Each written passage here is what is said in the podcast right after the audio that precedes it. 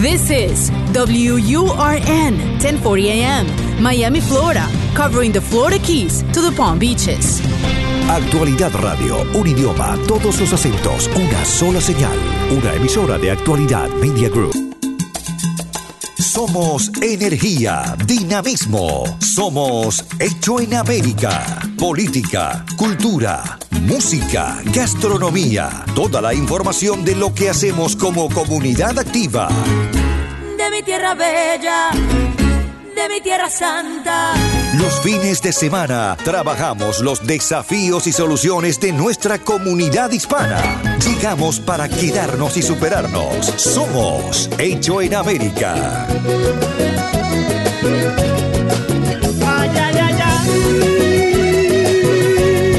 Hola, buen fin de semana, ¿cómo le va? Bienvenido, bienvenido y como siempre le digo, eh, gracias por dejarnos acompañarlo en el auto, en casa, en un momento donde el fin de semana ya eh, está instalado, eh, en la mitad del sábado, en la mitad del domingo, pero fundamentalmente en un momento donde nos encuentra con ganas de, de charlar y hoy de otro de los de, de, un tema diferente. ¿no? Habitualmente no hablamos de humor, pero hoy quiero hablar de humor. Ver, siempre hablamos de cuestiones de servicios, números de teléfono, informaciones, pero a veces nos olvidamos de nosotros. Y parte de nosotros, con esa valija que, que traemos cuando llegamos aquí a los Estados Unidos, un rinconcito, un bolsillito de esa valija tiene el humor. Y ese humor es el que nos alegra, nos llena de nostalgia a veces, pero invariablemente nos saca una sonrisa nos abre la ventana del alma, nos, nos da un respiro.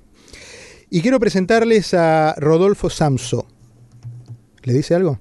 A los argentinos le va a decir mucho cuando le diga que está conmigo Alacrán, eh, un, uno de los grandes cómicos que tiene Argentina, que lo ha tenido durante muchos años, un hombre que ha acompañado a la televisión y desde la televisión el crecimiento de muchos, con Rodolfo Samso, con Alacrán. Bienvenido, gracias Hola, por estar acá. Diego, gracias, muchas gracias. ¿Se detectan los años a través del humor?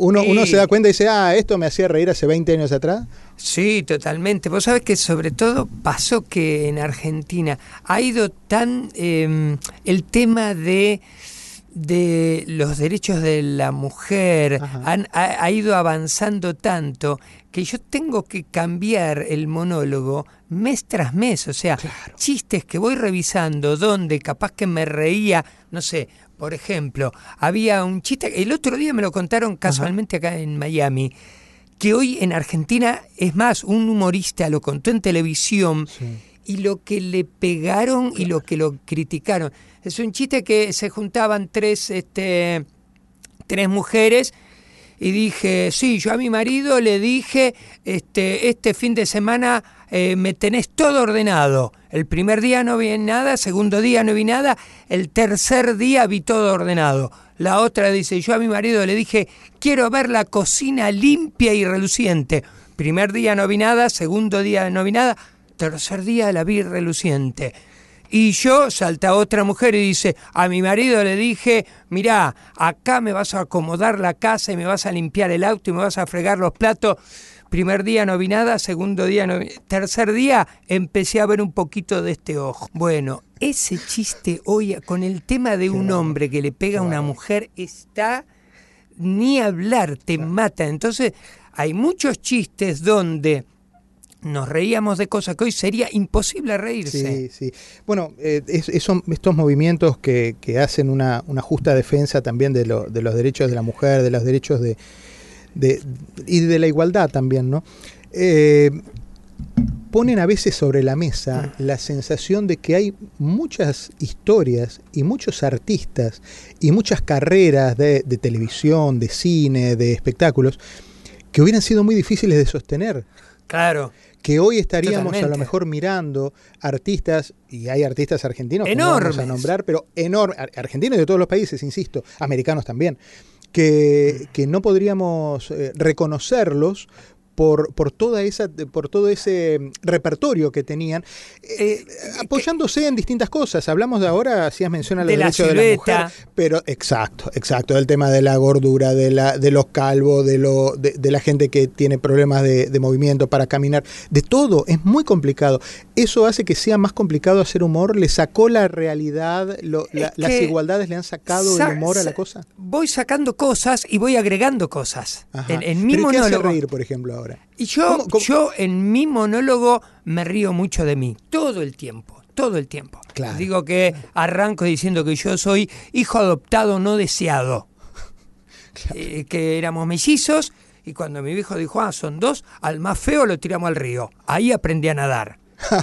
y claro. mi mamá me llevó, yo tenía un añito, a un restaurante, y vino el mozo y dijo, señora, la verdad, qué feo que es el pibe. Mi mamá empezó a gritar, viene el dueño y dice, ¿qué pasa? Señora, está haciendo este escándalo. No, que el mozo me insultó. Ah, si el mozo la insultó, lo suspendo una semana, a usted no le cobro la comida y al monito le regalamos una banana. Pero siempre riéndome sobre mí. Claro. Yo tenía un montón de chistes. En el monólogo hago humor sobre mí y sobre mi esposa, que siempre mi esposa está presente porque maneja el sonido, las luces, me organiza el evento, entonces la gente la ve, digo, no, vengo discutiendo con mi mujer, que me decía, hoy es nuestro aniversario, no me dijiste nada. Bueno, para que veas que no te guardo rencor. Entonces, claro, son claro. todas cosas que tienen que la ver... La esposa del cómico es un, es un pilar fundamental. Eso, porque, yo, porque la esposa, yo me imagino que la esposa del cómico es la que ve... Eh, la que ve las sombras también de, Eso, del artista, claro. ¿no? Y, y, y, me parece que en nuestro caso queda gracioso que el sometido sea él. Claro. Entonces claro, mi mujer claro. siempre me dice, ¿por qué me contradecís delante de todo el mundo? Y bueno, porque a sola no me animo. claro. Este, todo el tiempo estoy así. Antes, por ejemplo, había un, un, montón de chistes que tenían que ver con la silueta, que los fui sacando todos. Por ejemplo, le digo, bueno, está bien, gorda, ¿qué? Nada, te lo quería recordar. claro. Eso y no lo cuento. O que se compró una balanza de esas que te dicen la, el peso que tenés que tener según Sí, tu altura. sí. Entonces se subió y le sale un ticket. Usted tendría que medir 8 metros 40. Claro, exacto. Como para justificar Entonces, tanto peso. eso, Qué de esos tenía, de esos volaron todos esos. Entonces fui dejando muchos chistes sobre mí. Claro. Eh, Me hiciste acordar eso de gorda. Yo le digo gorda a mi mujer y, y una vez me preguntaron, eh, alguien que estaba al lado mío y escuchó que decía, che, gorda, voy para casa, Mm. qué sé yo. Me dice, pero ¿no se ofende que le digas gorda? Le digo, no, le digo gorda Claro, hace 25 cariñosamente, años claro. y no pasaba nada cuando le digo, che, gorda.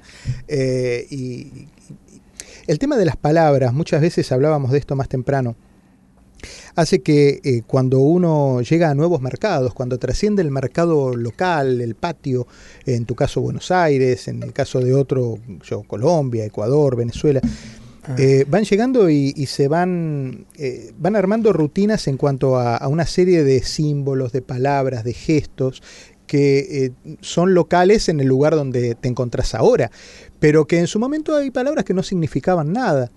Y eso me imagino que también es un trabajo de, de ayornamiento que tiene que tener el cómico, ¿no? Totalmente.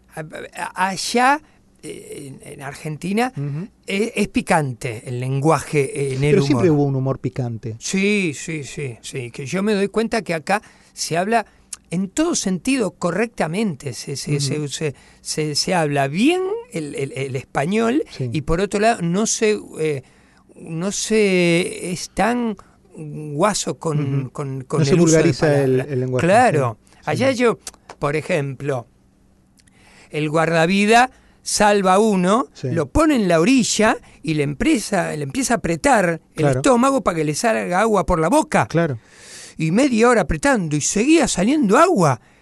Y uno que miraba dice, no, no va a andar, ¿eh? ¿Así? ¿Qué no va a andar? Hace 10 años que soy guardavía. Sí, yo hace 20 que soy ingeniero hidráulico. Si no le saca el fundillo del agua, podés apretar hasta mañana. Pero allá no se dice fundillo, se dice una palabra exacto. más fuerte. Claro, correcto. Pero a mí me da la idea que acá, ¿eh? Fondillo. Fondillo. Ah, fondillo, fondillo, Fondillo. bueno. Claro, es que le aprendió esa palabra. Claro, claro. Es verdad, es verdad, está bueno, está bueno. Em, planteaba un poco al principio que nos ponemos serios para hablar de humor. ¿Son serios los humoristas? Y ¿Hay que eh, ponerse serio para hablar seriamente del humor? yo creo que yo empecé a estudiar teatro para, para ser más extrovertido, para comunicarme más. O sea, me parece que en el fondo yo soy bastante retraído, bastante tímido. Así que me parece que en general, a pesar de, del esfuerzo que hago y sobre todo la, la catarsis que hago cuando hago el show, cuando estoy en radio, cuando estoy en tele, fuera de eso soy bastante retraído. Y sí, el humor... eh, yo lo tomo muy en serio, preparando el monólogo, los chistes, este tiene que ver con este, este me lleva a este otro, cómo los conecto para que tenga forma de historia, para que a la gente le sea... Aparte yo cuando hago mi monólogo trato que la gente no se aburra un segundo de tirar Claro. un chiste detrás del otro, pim, pim, pim, pim. Digo que pasen 45 minutos, una hora riéndose sin parar, eso es lo que trato yo. ¿Te corta el clima el celular en la sala? ¿Sabes qué pasa? Yo estoy acostumbrado. Yo ahora llego, el sábado estoy en Buenos Aires y tengo un show el sábado, el domingo, el lunes y el miércoles. Pero no son shows en teatros. Yo hago shows en cervecerías, pizzerías. Entonces estoy acostumbrado a que se crucen los mozos, que suene un celular. Claro. Entonces yo eh, hago el monólogo divirtiéndome. Y, Vas y- tomando cosas de la, del- del entorno. totalmente y este y entiendo que cada uno está haciendo su trabajo. A veces eh, he estado contando chistes y de repente se hable, abren dos puertas en un cumpleaños y entran 20 mozos con bandejas llevando el asado, la comida, dos antorchas y yo sigo con los chistes. Yo Claro. estoy acostumbrado, trato si veo que distrajo mucho, lo tomo y este, bueno, llegó la comida, buenísimo. Claro. Y si no, este, sigo de largo. Eh, Creo que percibo para dónde va el viento y lo sigo. Me parece que tengo que eh, energéticamente eh, comulgar con la gente. Claro, claro. Em, vamos a seguir hablando con, con Rodolfo Samsó, con Alacrán, un cómico, un humorista eh, argentino que está de paso por Miami, que no quise dejar de, de saludar, de conocerlo, de entrevistarlo, de charlar un rato con él de cosas del humor, de ponernos serios para charlar un ratito de, de humor con Rodolfo. ¿Te quedás? Tenemos unos minutos más para seguir. Dale, gracias. Somos Hecho en América por Actualidad Radio. Todos los fines de semana. de mi tierra bella, de mi tierra santa. La cita de los fines de semana para conocer cómo se mueve nuestra comunidad. Hecho en América. Solo en Actualidad Radio 1040 AM. No paramos, porque cuando hablamos de, de humor, muchas veces la parte, la parte más simpática de las entrevistas con los humoristas es eh, lo que no sale al aire. Pero ahora vamos a compartir algunos de esos, de esos chistes, de esas rutinas que tiene Rodolfo Samso, alacrán, humorista argentino de paso por Miami y que quería, que quería presentarles, quería compartir con, con ustedes que son de Colombia, de Venezuela, de Nicaragua, eh, también que sepan que parte de- del humor argentino se hace con, con gente tan talentosa como, como Rodolfo. Em, ¿Cómo la llevaste con la fama? Porque a lo largo de tus 30 años de carrera ha habido momentos sumamente importantes de muchísima repercusión pública a través de la televisión. Eh, programas como Fair Play, bueno, toda la, saga Tinelli, eh, te pusieron en un, en un lugar donde un gesto, una mirada, una palabra, un, un eh, ¿cómo le dicen? Un, un, eh, latiguillo, un cierre, un remate Y de humor. de Agaromba, por ejemplo. Todo ese tipo de cosas terminaban ganando la calle y la gente en la charla cotidiana te soltaban algo que era característico de uno de tus personajes. ¿Cómo, cómo llevaste la fama en el cuerpo? ¿Cómo, cómo se vive? Un día sos eh, Rodolfo y al día siguiente eh, sos Fernandito, sos cualquiera de los personajes que has podido hacer. Yo rápidamente me di cuenta que esa confianza que tiene la gente cuando, este, por ejemplo, me pasó, no sé, ayer en un supermercado, Ujú. ¡eh, Alacrán! ¿Qué haces acá? Vení para acá, vení, sacate una foto. Claro. Entonces, vos, si te pones frío y solemne, decís, perdón, yo no lo conozco. Pero yo rápidamente me di cuenta que si yo, eh, por ejemplo, hace 15 años que estoy en un programa de radio. Estábamos de 6 de la mañana a 9 de la mañana. Entonces había gente muchísima, que se despertaba mientras desayunaba, tomaba su café, me escuchaba contar chistes y no me escuchaba tímido, me escuchaba con ese tono. ¡Eh, che, vení para acá que te voy a contar! Me escucha todos los días y todos los días se desayuna con eso. O cuando estaba en Videomatch, eh, estaba cenando y yo estaba, estaba contándole un chiste. Entonces, esa gente eh, me considera eh, dentro de sus amistades, de, su, círculo de cariño. Entonces, cuando me ve, qué lindo que es que me sienta así. Che, eh, parece una conversación iniciada. O sea, a un argentino que está en Miami encuentra en un supermercado y en vez de, ah, discúlpeme, no, parece que nos hubiéramos visto ayer. Che, Alacrán, ¿qué haces acá? Vení, vení, saquémonos. Y yo lo disfruto mucho. Ah. Porque aparte, en mi carrera, que ya va casi 30 años, tuve momentos donde sí, este, pegaron personajes y tuve momentos donde dan debajo un programa y la gente se olvida. Entonces sé también lo que es que nadie me mire, que nadie me salude, que nadie me diga, che, a la gran comandad. Entonces, cuando vuelve, lo disfrutás, lejos de en mi caso por lo menos. ¿Qué pasa cuando te cruzas ahora en las calles de Miami y la gente eh, que aparte de reconocerte como, como uno de sus humoristas, te reconoce con parte de lo que dejó en Buenos Aires, con parte de su historia?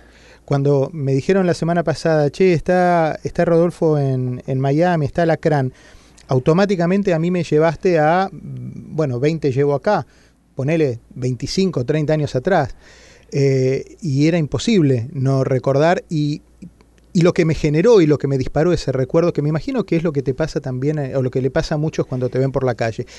¿Cómo, cómo llevas eso de, llevarle a la gente no solo una foto, no solo un, humor, un chascarrillo, un remate, sino también un pedacito de, de su país, de su historia, de su, de su nostalgia? Y es entrañable porque tiene que ver con nuestra historia. Aparte, a mí me ha pasado justamente cuando yo empiezo a estudiar teatro en el año 88, voy a hacer un seminario a San Diego con gente que tenía que ver con Second City, era como una prolongación de Saturday Night Live. Bueno, había un, todo un sistema de humor y, había un profesor en ese momento que lo estaba dando en San Diego, yo fui a hacer ese seminario, pero obviamente yo no había aparecido en ningún lado, y cuando argentinos residentes en San Diego me veían, no por ser actor y ser conocido, simplemente por ser argentino,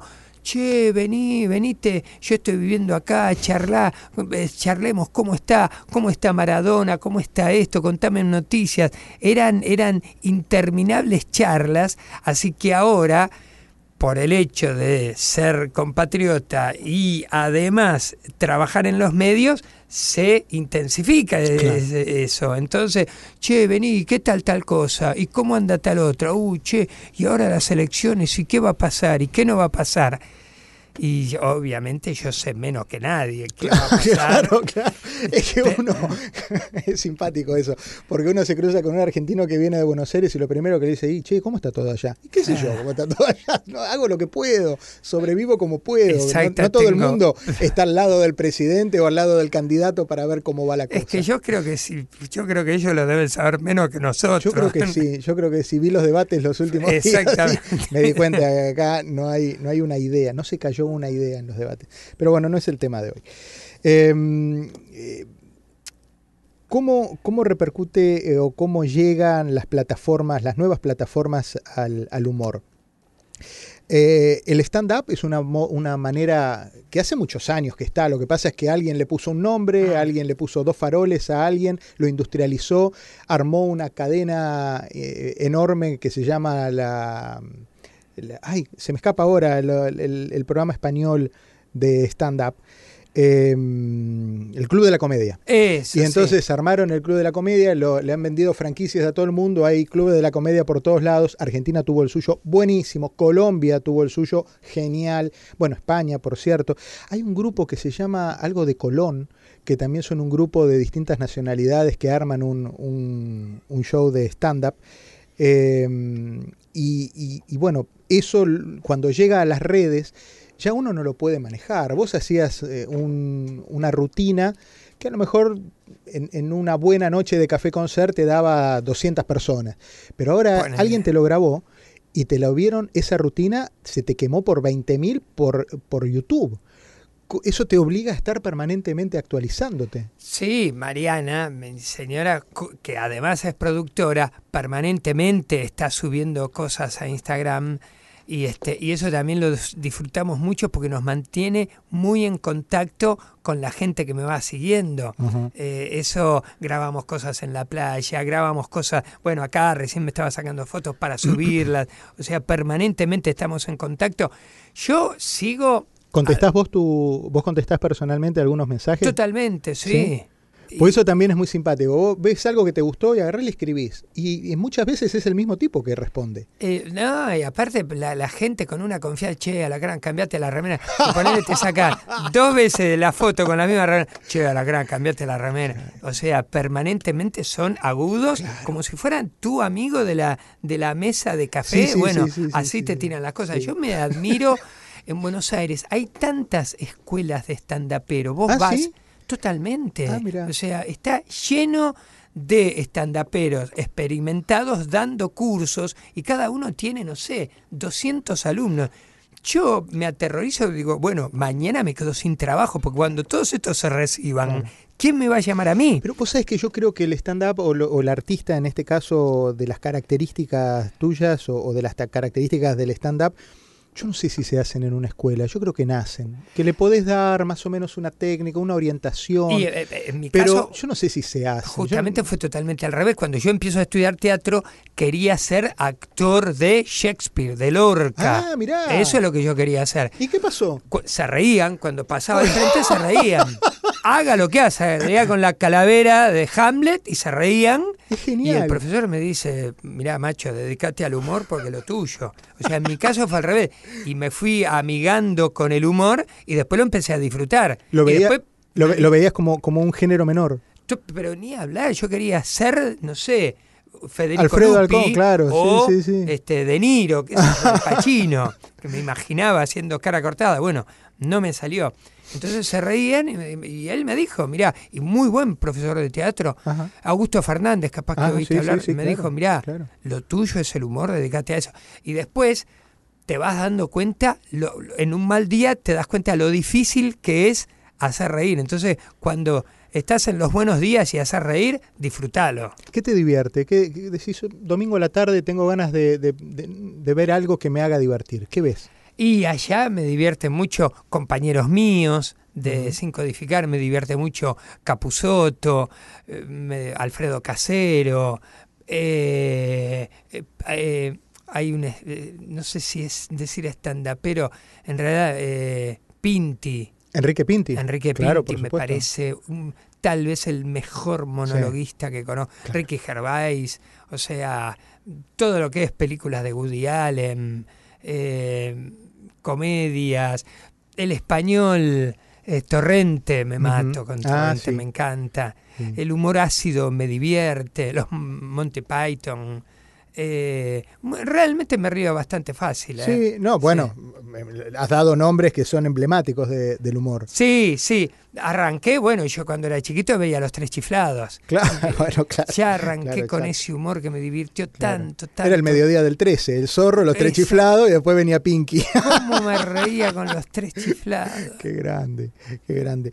Eh, veía en una de las notas que te habían hecho recientemente que algo que me imagino que le pasa a, lo- a los cómicos tan queridos, tan cercanos a la gente como, como es tu caso, que te cruzas en el auto con alguien, chocaste el auto y cuando te bajás a reclamarle te dicen, ah, la gran, eh, sacate una foto. Y, Totalmente, y no, totalmente, y no te total- toman en cuenta, no te creen. Exactamente. Me, me bueno, pareció no, genial eso. tengo- Me, me pareció triste porque, a ver, te, te rompieron el auto, pero, No, te- pero que no te- toman en cuenta. no Dicen, te no, ¿Cómo te vas a enojar? Lo que te voy a contar, una vez yo llego de un show, no sé, yo normalmente de los shows a veces cuando es un cumpleaños de 15 llegas tarde, 2, 3 de la mañana, en ese momento estaba en lo de mi- hace bastante tiempo. Estaba llegando, esa noche iba a dormir en lo de mi mamá, porque yo vivía más lejos, pero como el show era relativamente cerca de la casa de mi mamá, entonces llego eh, y me doy cuenta que un auto me venía siguiendo. Me venía a media cuadra, yo digo, voy a girar a la izquierda. Si me sigue, es que este anda atrás mío. Entonces Claro. doblo a la izquierda, a la pelota. Bueno, voy a probar de nuevo doblar a la izquierda, sería mucha casualidad. Vuelvo a doblar, me sigue. Vuelvo a doblar, me sigue. Este me está siguiendo. Wow. Entonces, paro frente a la casa, empiezo a abrir el portón, se aparece de la esquina del auto y lo para a 10 metros. Digo, me la va a poner. Entonces, clavo el portón con el coltrón remoto, Sí. acelero, hago dos cuadras y voy hasta una comisaría. Claro. Entonces entro y digo, sí, no, me están siguiendo, hay ladrones. ¡Alacrán! ¡Alacrán! ¡Te metiste de contrabando, Alacrán! O sea, no podían creer, o sea, era las 3 de la mañana, este... Sí, sí, todo, todo oscuro, oscuro, todo en contra. eh, me, me bueno, aparecí en la comisaría sobresaltándolos a los gritos y yo no paré. Y otra vez Genial. me acuerdo también, no, no- no me acuerdo, creo que habían asaltado a una chica, le digo, mirá, la asaltaron, el tipo tenía saco rosa, pantalón rosa, y me dice, Alacrán, sería la pantera rosa. ¡Ay, qué Te lo a juro, denunciar eh. un robo. Alacrán, te agradezco que hayas venido. Gracias, De verdad, gracias, me, encantó conocerte, me encantó entrar en el mundo del humor eh, a, a través de, de tu experiencia, de tu, de tu historia, de tu mano. Y de verdad que, bueno, lo próximo es un stand-up acá en Miami. Es lo menos que se puede, lo menos que se puede pedir a un hombre de tu, de tu talento, de tu capacidad. ¿eh? Y bueno, gracias por el espacio. Es más, es la pri- el primer micrófono. ¿Viste? ¿Viste? que- El primera, bueno, ya lo podés guardar contacto. ahí. Lo, lo podés guardar ahí. Lo voy a guardar como la, primera, ¿eh? la primera nota la, la tuvo aquí en el aire de Actualidad 1040. Gracias. Diego un Vaz, abrazo. gracias. Abrazo fuerte. Y a ustedes gracias. El encuentro, como siempre, el próximo fin de semana. Páselo bien. Recorremos las calles de una ciudad que hicimos propia. Tomamos sus costumbres, su ritmo, sin abandonar nuestra historia y raíces. Somos lo mejor de dos mundos. Hecho en América. En Actualidad Radio. Yo me muero